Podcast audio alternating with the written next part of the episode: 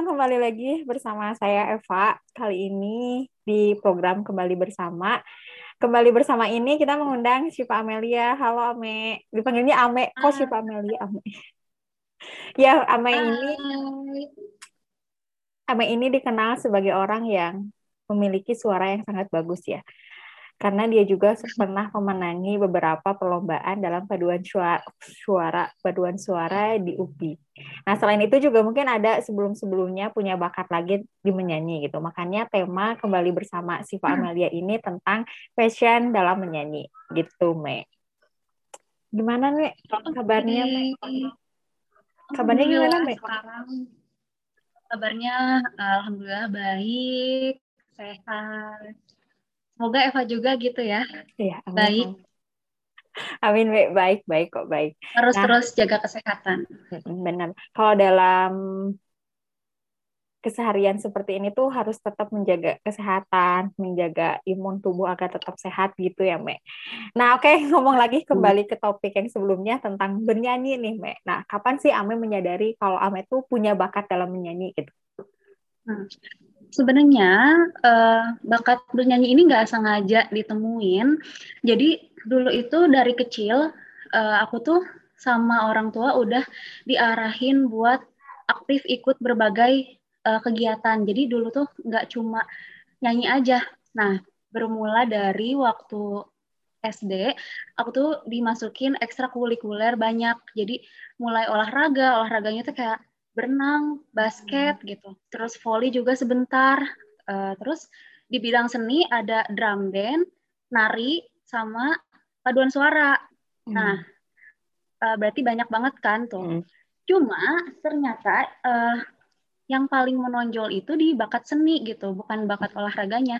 Dan uh, dulu tuh ternyata Uh, lebih sukanya tuh ke nyanyi, padahal waktu ikutan drum band itu aku bukan di bidang musiknya tapi di penarinya, penari latar, hmm. penari latarnya gitu sih hmm. uh, di drum band itu. Tapi ternyata aku nggak terlalu suka gitu. Jadi uh, dulu tuh orang tua aku tipe yang masukin uh, anaknya ke berbagai kegiatan gitu biar aktif hmm. di sekolahnya. Jadi emang udah dilatih dari kecil buat aktif. Ternyata diri aku sendiri tuh nyamannya di si musik ini, khususnya dinyanyi. Nah, dilihatnya dari waktu S D tuh aku sering disuruh tampil-tampil sama guru dan aku tuh suka gitu, uh, udah suka nyanyi-nyanyi di panggung gitu. Terus uh, ikutan perwakilan, jadi jadi perwakilan dari S D gitu, perwakilan sekolah aku gitu buat tampil di ajang kayak kota, terus naik lagi ke provinsi gitu. Jadi awalnya tuh nggak sengaja nemuin nyanyi itu, eh taunya aku suka gitu. Oke. Okay. Jadi Ame tuh mulai menemukan bakat menyanyi itu secara tidak sengaja dan itu sudah uh, maksudnya diketahui pas S D gitu. Iya, dari S D kelas dua. Nah, dari S D tuh Me udah ngikutin perlombaan-perlombaan gitu nggak sih? Iya, aku banyak banyak sih dari S D uh, udah udah ikut banyak lomba ya, itu kan karena disuruh sama guru hmm. gitu ah. mau mau aja kalau disuruh ya. Nah, sejak kapan sih Ame mulai serius dalam bernyanyi itu, sejak kapan gitu? Sejak, jadi kan uh, sukanya itu dari kelas dua gitu ya. hmm. Nah, seriusnya itu pas pertengahan S D, berarti kelas tiga, kelas empat gitu, hmm. karena udah uh, track recordnya juga udah lumayan gitu. Yang asalnya cuma nyanyi di panggung sekolah, terus akhirnya uh, jadi keluar sekolah nih gitu, hmm. di audiens yang banyak gitu, di banyak ditonton orang. Nah, sejak itu aku mulai, oh kayaknya aku mau uh, sering ikutan, eh, sering meraih prestasi di bidang nyanyi. Jadi dulu tuh jadi anak festival, jadi tampil di mall-mall gitu ya. Di mall-mall, uh, di mall dulu uh, mall I P, dulu I P, B I P waktu uh, zaman dulu banget. Dan iseng itu tuh ikut festivalnya, ternyata eh tahunya juara satu gitu. Dulu tuh nyanyi solo, uh, nyanyi solo pop. Nah, aku jadi spesialis aku tuh di uh, apa nyanyi genre pop. Tapi kalau di sekolah tuh uh, sering juga diikutin lomba nyanyi tradisional, khususnya uh, pupuh Sunda gitu, dan alhamdulillah juara, meskipun hmm. cuma juara dua, juara tiga gitu ya. Jadi emang dari kelas tiga S D berarti tiga ke empat, ke empat S D itu aktif banget ikut lomba di sekolah maupun di luar sekolah gitu. Hmm. Jadi dari kecil juga, dari S D juga udah mulai ini ya, udah mulai serius dalam mulai bernyanyi lomba, gitu. Iya. Karena kan ikut lomba sana-sini ya, Mek? Iya, benar. Kan dari kecil biasanya anak kecil tuh anak S D lah gitu kayak takut untuk kayak ngomong depan umum, tampil depan umum Benar. Gitu. Nah, Ame Benar. Waktu dulu pernah nggak sih ngalamin kayak ketakutan tersendiri dan gimana sih caranya kayak Ame meningkatkan percaya diri agar bisa nyanyi gitu? Sering ya dulu sebenarnya masuk S D itu aku orangnya pendiam, hmm. super pemalu banget ya jadi. Uh, mungkin orang tua aku juga nyadar aku dulu kayak malu untuk tampil di depan gitu. Nah, gara-gara mungkin nyadar aku tuh orangnya uh, pemalu banget dulu hmm. waktu pertama kali masuk sekolah. Makanya itu solusinya adalah dipaksa untuk ikut berbagai macam kegiatan gitu. Jadi akhirnya lama-lama uh, si anak itu kan gimana ini ya, gimana si lingkungannya gitu ya. Uh, terus pola pola berpikirnya juga dipengaruhin sama lingkungan-lingkungan, terus uh, apa positif, narik positif vibe-nya gimana lingkungannya. Jadi alhamdulillah dulu lingkungan aku tuh mendorong aku buat uh, bisa percaya diri. Jadi hmm. lama-kelamaan ada proses belajar gitu. Yang asalnya aku malu buat ngomong, malu untuk tampil di depan panggung, tapi kan itu tuh sebuah tuntutan. Aku disuruh guru, terus jadi perwakilan, itu kan tuntutan, itu kan tanggung jawab aku gitu. Jadi mau nggak mau belajar, kayak ngedorong rasa takut itu yang asalnya sebelum sebelum berpengalaman banyak uh, tampil-tampil ya. Jadi pertama kali tampil tuh aku kayak tremor gitu, hmm. deg-degan sampai mules, ya gitulah pasti.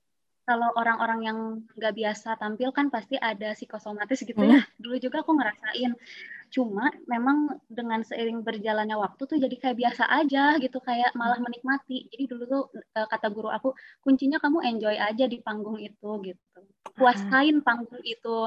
Kalau kamu udah bisa nguasain, udah bisa relax, ya bakal bagus hasilnya gitu. Dan emang uh, nyanyi-nyanyi bagus atau enggak tuh gimana sih percaya diri kita gitu. Hmm. Hmm. Gitu sih. Jadi ada proses belajar, Eva gak, gak langsung gak langsung itu, gak langsung percaya diri, pemalu banget awalnya orangnya gitu. Jadi karena emang dipaksa sama keadaan, terus lingkungan juga mendukung hmm. Ame untuk kayak uh, percaya diri, jadilah Ame kayak percaya diri gitu. Jadi benar penting banget ya dukungan nah, dari sekitar untuk dukungan meningkatkan. Dari lingkungan tuh benar. Benar banget, terpengaruh, terbukti oleh Shifa Amelia yang sekarang udah menjadi seorang penyanyi yang bakatnya luar biasa gitu. Makanya nah, benar tahu cari-cari lingkungan tuh yang mendukung kita, yang suportif, yang positif. Jadi bakalan ngaruh gitu. Tuh. Jadi da, percuma ya Mek kalau misalkan teknik kita bagus, suara kita bagus, hmm. tapi lingkungan kita kayak nggak mensupport gitu kayak mm-hmm. itu jadi makanya dukungan orang tua pun itu powerful banget gitu karena sejauh ini pun Ame dari kecil pun didorong oleh orang tua ya Ame didorong ya makanya ya kita sebagai calon ibu gitu ya nanti kedepannya kita harus support lihat anaknya nih bakatnya senangnya kemana jangan dipaksa buat kesini gitu, misalnya kayak aku dulu nggak passion di olahraga, ya udah jangan dipaksa jadi atlet gitu, hmm. jadi arahinnya ke seni kalau anaknya suka ke seni gitu. Gitu. Nah, jadi karena orang tua, kemudian lingkungan, kemudian bakat dari Amenya juga ada, jadilah seperti Shifa Amelia yang sekarang gitu. Nah, Me untuk memperdalam teknik bernyanyi, apa sih yang biasanya Ame lakukan gitu? Apakah ikut les atau misalkan memang otodidak sendiri aja? Gitu? Sebenarnya dulu uh, belajar sendiri uh, dari waktu kecil banget belajar belajar sendiri uh, dari muter-muter apa beli beli D V D beli C D hmm. gitu ya. Tapi uh, lagi-lagi orang tua aku nge-support aku buat uh, bisa lebih dalam gitu ya. Jadi dimasukkanlah ke les dulu. Aku les uh, vokal di Elfa Music, hmm. terus les piano juga gitu. Jadi ya didorong lah disekolahin musik gitu dari kelas uh, kelas tiga kelas dua mau ke kelas tiga sampai kelas enam S D gitu. Oh, Jadi untuk memperdalam teknik pun Ame kayak dilatih juga sama guru-guru gitu. Jadi makin bagus lah tekniknya sampai ya, detik ini. Jadi teorinya juga ada gitu. Oh. Ya ternyata dalam bermusik pun ada teorinya. Kita ada teorinya, tapi sebenarnya kita bisa kok belajar sendiri juga gitu. Hmm. Jadi nggak melulu harus kayak ada gurunya gitu. Jadi kayak nggak bisa nyanyi, nggak juga gitu, sendiri juga bisa dilakuin. Enggak, yang penting ada kemauan, ya, yang penting ada kemauannya, mau uh, mau apapun itu ya, mau apapun itu uh, yang kita sukai. Kalau kita ada kemauan buat belajar kan, apalagi sekarang banyak uh, apa video-video kayak di YouTube gitu, bisa belajar sendiri. Nah, Ame kan Ame udah kayak ber- beberapa tahun ya, beberapa. Punya lama banget lah dalam dunia bernyanyi gitu. Hmm. Nah, apa sih yang paling sulit dilakukan dalam bernyanyi, Mek? Yang paling sulit sebenarnya uh, kalau aku dulu susah banget buat nyam, menyam, apa, nyampe di nada tinggi gitu.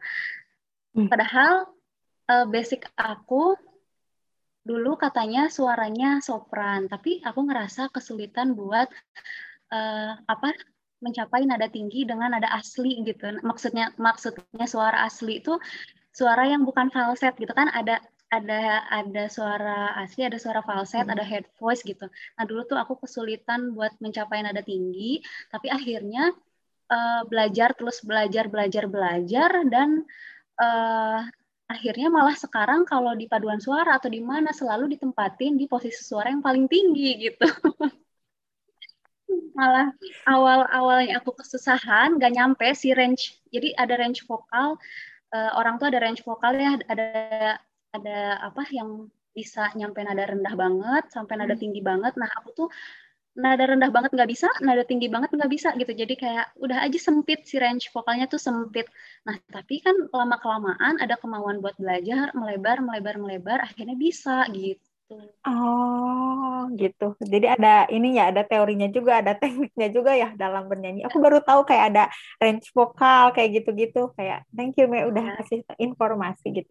Jadi awalnya Ame ngerasa kesulitan untuk kayak uh, mencapai nada-nada tinggi gitu.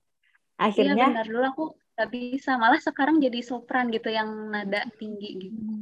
Jadi sopran tuh adalah na- orang yang dalam paduan suara yang si range vokalnya tuh tinggi gitu, Mek. Iya, yang yang biasanya tuh uh, kuatnya tuh di nada tinggi. Kalau alto hmm. itu kuatnya di nada rendah. Kalau oh.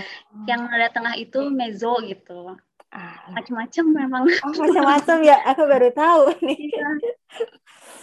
Gitu. Nah, Mek kalau misalkan ya, gitu. Dalam bernyanyi nih, kayak biasanya kan suka ada kayak penghayatan uh, untuk men, me, apa ya, untuk menyampaikan si lirik lagunya gitu. Nah, itu menurut Ame susah nggak sih benar. Dilakuin kayak gitu? Uh, Tapi Amenya oh. diem tahu dia. Dia aku hitam doang, Ame. Halo, maaf ya. Oke, okay, oke, okay, oke okay, dah. Oke, okay, oke. Okay. Tiba-tiba wifi-nya mati tadi. Oke. Okay. Ulangi lagi ya, Mbak, pertanyaannya. Ini, ini udah kedengeran belum? Udah, udah, udah. Udah oke. Okay. Itu tadi di-cut aja kali ya? Iya, di-cut lagi aja. Di-cut, Del.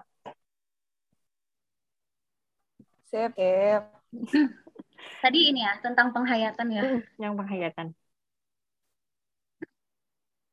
Uh, menurut aku, kalau untuk menghayati sebuah lagu itu, kita harus uh, ngerti dulu apa isi lagunya. Jadi kalau kita udah ngerti, kita bisa masuk ke dalam lagu itu. Dan menurut aku sih sejauh ini malah uh, gampang gitu untuk menghayati lagu yang sedih gitu. Menghayati lagu yang vibes-nya tuh sedih daripada lagu yang seneng. Karena kenapa?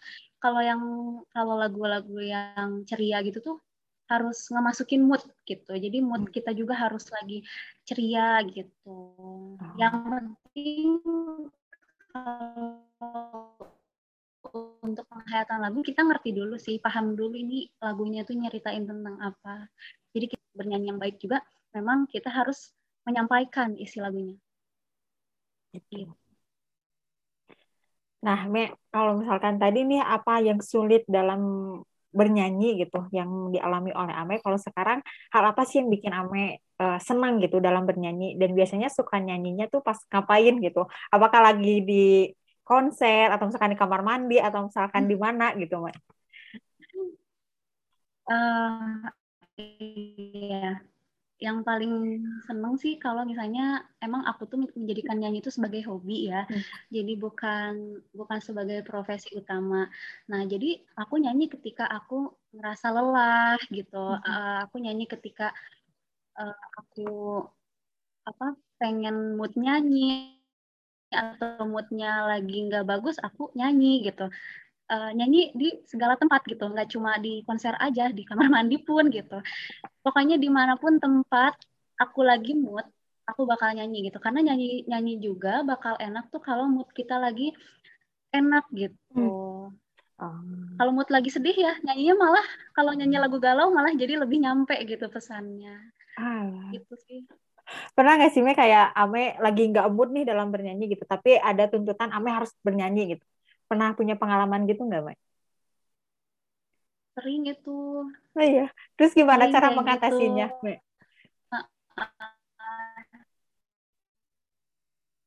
Jadi sebelum aku ini ya, sebelum aku lulus lagi pusing-pusingnya sidang itu tuh lagi banyak tuntutan pekerjaan. Nah sebenarnya kan aku tuh nggak nggak mau menjadikan ini sebagai pekerjaan. Cuma tetap aja gitu, aku ada tuntutan untuk ngisi acara gitu kan. Mm-hmm. Nah, ketika mood aku lagi nggak bagus, terus aku ada schedule untuk diharuskan nyanyi, itu tuh jadi uh, apa ya, feel-nya tuh beda. Jadi aku nggak terlalu nggak terlalu menikmati. Nah, tapi ya mau nggak mau kan itu sebuah tuntutan ya. Mm. Makanya itu aku tuh yang asalnya nyanyi itu aku mau dinikmati banget, tapi sekarang jadi tuntutan pekerjaan, jadi mau nggak mau mood bagus atau mood jelek pun ya harus gitu. Ya cara ngatasinnya kita jangan sampai kelihatan si uh, raut muka kita itu nggak uh, mood gitu. Sebisa mungkin ya tetap harus ngehibur si penontonnya gitu. Susah nggak sih Mei kayak? Uh... Itu sering banget sih. Oh sering banget. Susah nggak sih Mei kayak ngelakuin iya. itu gitu? Atau misalkan udah jadi terbiasa karena emang uh, udah sering gitu? Nah kalau kayak gitu tuh udah sebuah udah sebuah tuntutan aku ya, jadi kayak ah ya udah mau nggak mau aku harus ceria gitu, mau nggak mau aku harus uh, berhadapan kan kadang kita tuh lagi nggak mau ya nggak mau banyak nggak mau ketemu banyak orang gitu, kadang hmm. ada di fase itu. Hmm. Nah, tapi ini tuh kan harus ngehibur gitu kan, gimana caranya harus ngehibur uh, orang-orang gitu. Aku ada ada ada dipanggil ke acara wedding gitu atau aku di disuruh ke kafe ini. Nah, hmm. tapi lagi nggak mood, tapi kan nggak boleh kayak gitu gitu. Hmm. Itu nggak profesional. Jadi balik lagi ke uh, profesionalisme dalam ini sih, dalam bernyanyi gitu. Hmm. Jadi ingat lagi ya kayak ketika lagi nggak mood ya harus profesional gitu. Karena memang ini ya. udah bukan mm-hmm. lagi hobi. Jadi kayak ada sesuatu yang harus dilakukan gitu. Karena tuntutan tadi ya. Iya, udah udah ada tanggung jawab gitu. Jadi apapun itu ya, bukan cuma nyanyi. Kalau misalnya kita punya tanggung jawab ya, mau kita moodnya lagi hancur pun ya kita harus hmm. bisa harus bisa ngatur gitu. Harus benar bisa ngelola. Karena yang terlibat juga bukan kita aja ya, di sana kayak banyak orang juga gitu yang kayak di sana juga pengen dihibur mungkin, terus kayak pihak lainnya juga gitu. Bener. Jadi beneran harus tanggung jawab ya sekarang, Mame. Nah, sejak kapan ya, sih, Mei? Sih aku udah terbiasa, jadi hmm. udah terbiasa kayak gitu. Nah, dari kapan sih, Mei, yang awalnya jadi hobi gitu, sekarang jadi kayak uh, suara bernyanyi Ame tuh menjadi sebuah pekerjaan gitu? Dari kapan sih, Mei, kayak bernyanyi menjadi pekerjaan bagi Ame? Dari mulai kuliah sebenarnya. Hmm. Kalau misalnya dari, uh, dari kalau... waktu S D, S M P, S M A itu fokusnya cuma hobi aja dan lomba gitu ya. Jadi ikut lomba, juara gitu. Ya alhamdulillah sih itu juga dengan seringnya ikut lomba kan ada hadiahnya gitu ya. Udah dibilang, udah dibilang kayak oh nyanyi ini menghasilkan uang gitu untuk aku. Tapi yang benar-benar jadi jadi nggak sengaja, sebenarnya nggak sengaja jadi pekerjaan itu pas aku kuliah karena ketemu orang baru, ketemu ketemu circle baru, diajakin sama orang buat ngebentuk band, diajakin untuk uh, ngisi acara, diajakin untuk uh, jadi tim wedding gitu kan. Hmm. Jadi ya gitu. Tapi kenapa aku akhirnya mengiyakan itu? Karena aku tuh orangnya ingin mengeksplor hal baru gitu. Jadi kalau ada kesempatan ya pasti diambil.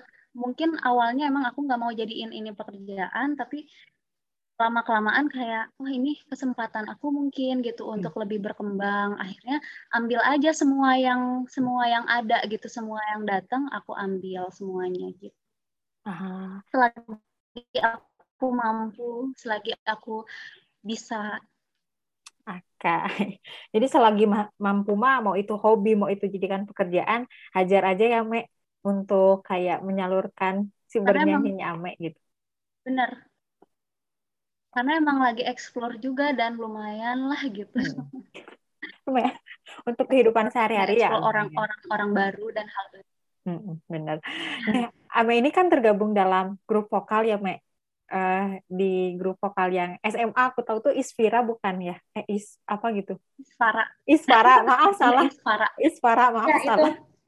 Grup vokal Ishvara, kemudian kayak paduan suara, kadang juga nyanyi wedding gitu. Banyak. Boleh uh-uh. boleh dong ceritain kayak perbedaan bernyanyi dari ketiganya tuh seperti apa sih, Mei gitu?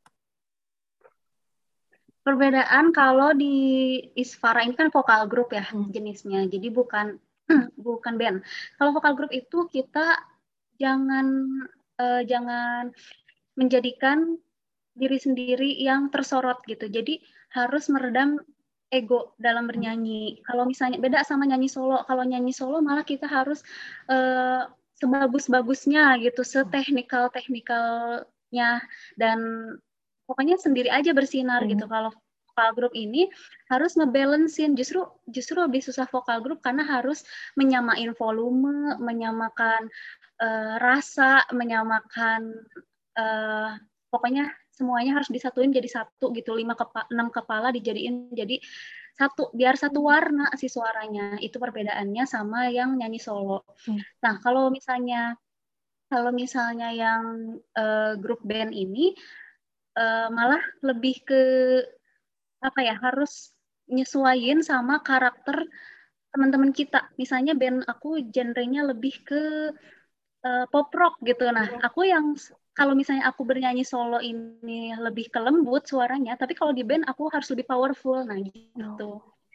Bedanya gitu. Kalau jadi kalau kalau di vokal grup harus nurunin ego, harus nyamain suara. Kalau kalau tipe vokal mereka tipis, aku pun harus tipis gitu ngikutin. Kalau misalnya kalau misalnya di band aku harus lebih powerful, kalau sendirian ya akulah ini gitu. Hmm, kalau misalkan karakter amat sama sama di band dan vokal grup. Ah, kalau sama paduan suara, Mai, perbedaannya gimana, Mai? Kalau di paduan suara itu teknikalnya uh, lebih ke teknikal yang suara bulat gitu loh, yang uh, yang kalau orang bilang kayak seriosa gitu ya. Hmm.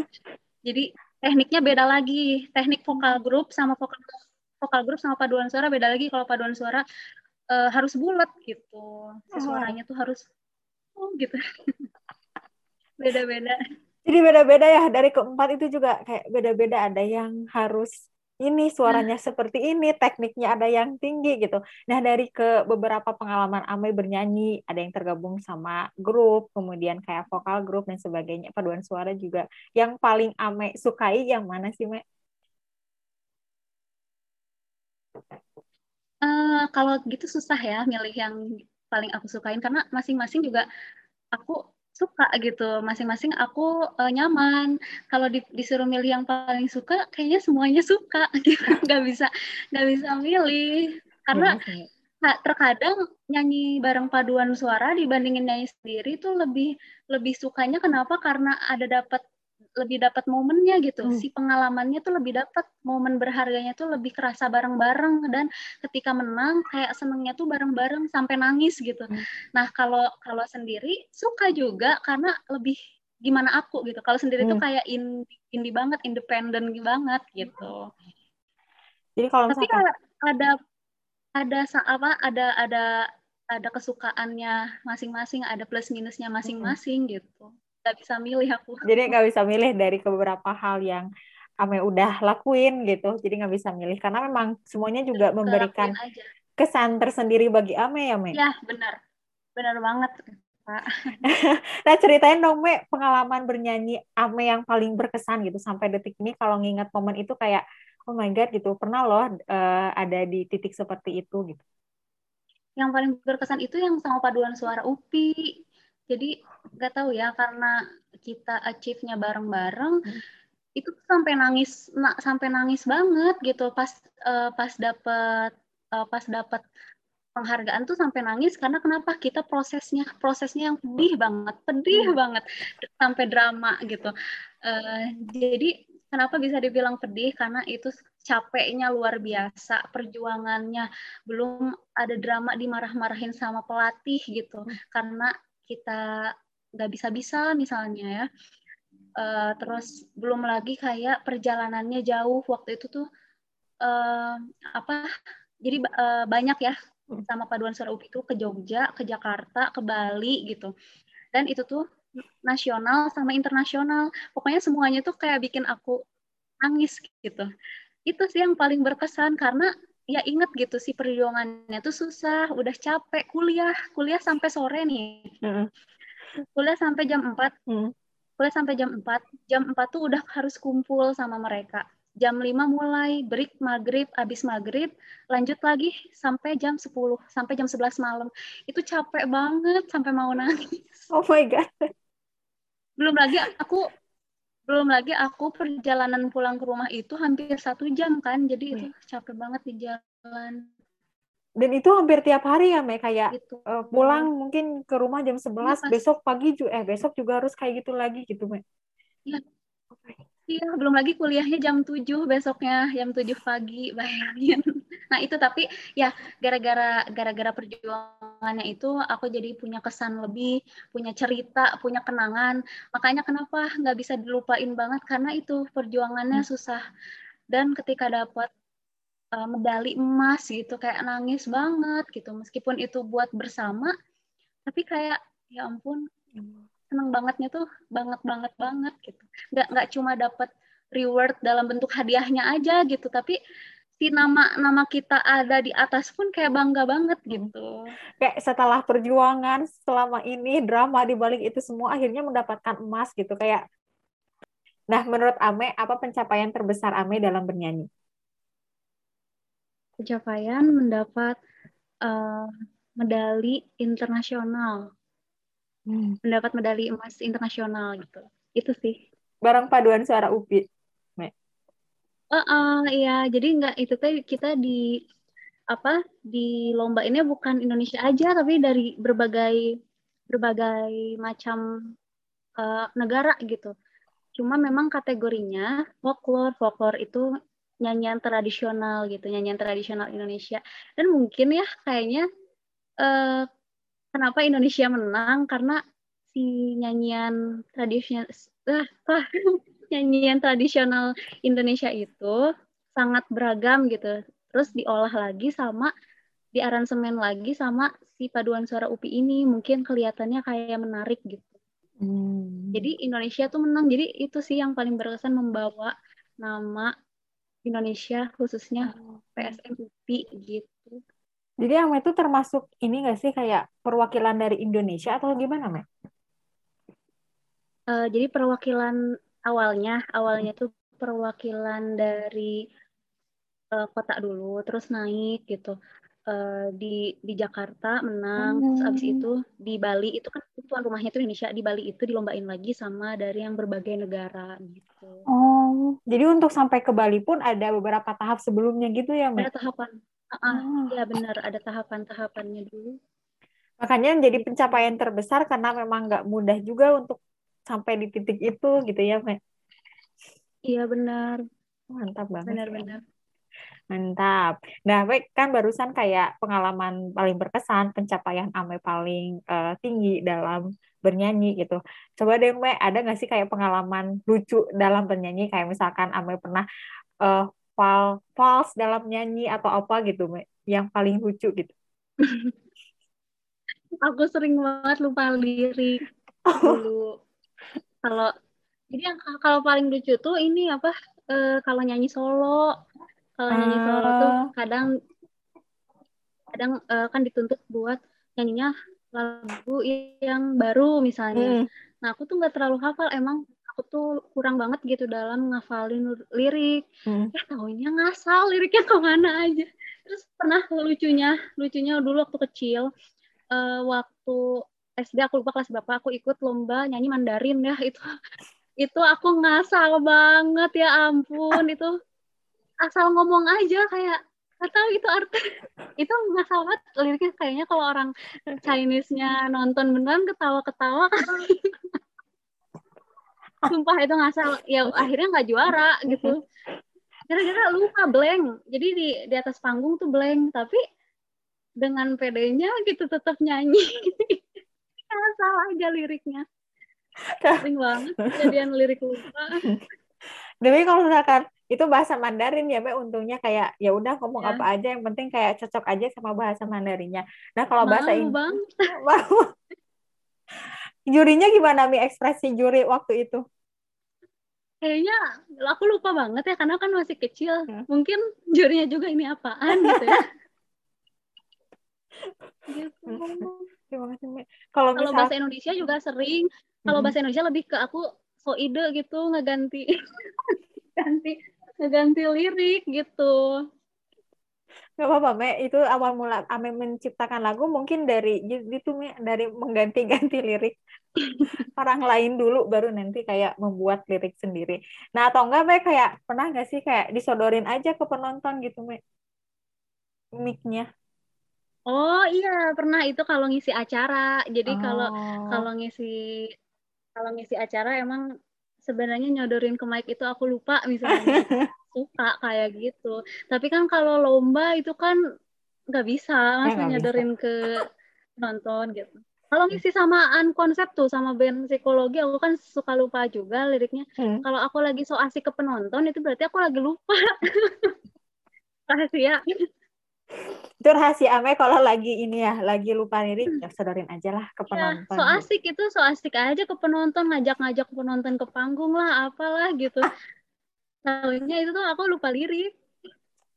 Emang. Jadi emang emang itu sih uh, lemah banget kayak ngafalin cepet-cepet. Tapi udah terlatih, Me, bagaimana Ame, jadi udah tahu Ame juga kayak mengcover si kelemahan itu ya hmm, dengan cara teknik-teknik tadi. Yang penting ya kalau kita lupa itu jangan kelihatan lupa, jadi so asik aja, jangan nah. jangan jadi mentalnya down, jangan jangan jadi kayak kelihatan banget kayak malu gitu, enggak, jangan. Iya, kalau depan umum mah kalau salah pede aja, karena pede kalau aja, misalkan nggak pede makin malu ya, Me. Bener, malah malah makin malu, itu kenapa? Gitu. Itu kenapa? So asik aja, orang juga nggak terlalu merhatiin bener. Juga kan gitu. Gitu. Mm-hmm. Nah, pernah nggak sih, Me, kayak kepikiran untuk ngelanjutin studi atau berkarir dalam bidang musik? Nah, dulu tuh orang-orang pun pada bilang kenapa nggak pada eh kenapa nggak masuk seni musik katanya gitu kan? Ya, karena itu tuh sebenarnya dari dari kecil tuh aku udah udah sempat diwawancara juga ya waktu di S D. Kenapa katanya cita dulu cita-cita aku jadi dokter. Kenapa katanya cita-citanya jadi dokter? Bukan jadi penyanyi. Dari dulu aku selalu bilang aku tidak mau menjadikan nyanyi ini sebagai pekerjaan aku yang tetap gitu. Jadi aku tetap uh, aku mau menjadikan ini tuh sebagai hobi aja. Jadi aku mau bidang keilmuan yang lain gitu. Dan jadi, akhirnya kan masuk psikologi. Hmm. Nambah juga ilmu yang lain ya, Mek. Iya benar. Nah, Ame ada nggak sih rencana kayak nanti S dua misalkan ngambil Uh, jurusan yang uh, berhubungan dengan musik kayak gitu-gitu? Enggak, tetap tetap mau satu linear psikologi ini. Uh, Memang sebenarnya udah dari dari S M P juga. Kalau dari kalau S D tuh maunya dokter, hmm. tapi S M P saya udah nyadar kemampuan I P A-nya tuh kurang, jadi akhirnya memutuskan untuk psikologi gitu. Jadi si jurusan psikologi ini tuh emang udah dari S M P gitu. Hmm. Jadi kalau misalkan sama ilmu yang lain juga kayak ilmu psikologi dapat, terus kayak kalau misalkan hmm. dalam bernyanyi juga masih bisa dilakukan dalam di luar itu gitu, kayak misalkan ketemu yeah. sama paduan suara U P I juga kan, itu kayak memberikan pengetahuan baru bagi Ame juga ya, Mek. Benar, benar. Nah, Mek, ini yang terakhir sih, kayak boleh dong kayak kasih tips and trick bagi orang-orang yang mau mengawali karirnya dalam dunia bernyanyi. Tipsnya yang pertama Uh, jangan ragu buat memulai suatu hal. Kalau misalnya kamu udah interest sama suatu hal itu, udah lakuin aja, ikutin gitu kemauan kamu, ikutin kata hati kamu. Jadi yang penting yang pertama ada kemauan dulu. Terus yang kedua, kalau udah ada kemampu, eh, kalau udah udah udah ada kemauan, ya udah lakuin gitu. Uh, kita ngelakuinnya tuh cari cara, cari caranya dengan apa? Belajar kek dari guru atau belajar dari internet, dari YouTube. Jadi jangan, kalau udah ada kemauan, ya lakuin gitu. Jangan ragu, lakuin e, dengan cara cari-cari informasi gitu. Abis itu yang ketiga, mungkin percaya diri itu ya, percaya diri. Emang kalau nyanyi itu butuh banget Uh, apa percaya diri, karena kalau kita kalau kitanya nggak percaya diri, gimana kita mau nge-entertain orang lain kalau kitanya uh, malu-malu gitu. Terus apalagi ya, paling ini aja sih, uh, harus memperdalam uh, teknik mungkin ya, memperdalam uh, ilmu-ilmu gimana sih bernyanyi yang baik. Tapi ya terlepas dari teknik-teknik yang bagus, yang paling penting itu gimana kita cara menyampaikan isi lagunya. Hmm. Jadi nyampe atau enggak ke yang ngedenger tuh enak atau enggak. Jadi nyanyi itu yang penting enak aja, enak didengar, terus nyampeinnya dapet, itu udah. Jadi terlepas dari teknik yang menggelegar yang bagus, yang penting cara penyampaiannya gitu. Okay. Itu sebuah tips and trick tips and trick dari Ame yang udah berkarir dalam dunia bernyanyi sejak S D sampai sekarang, kuliah juga udah mendapatkan kayak medali emas di ajang internasional juga. Congratulations ya Ame, makasih juga udah sharing tentang pengalaman. Sama-sama. Pengalaman juga tentang pengalaman Ame kayak dari awal mula menemukan bakat penyanyi sampai akhirnya sampai ada di detik ini gitu, dengan segudang pencapaian prestasi yang sangat luar biasa.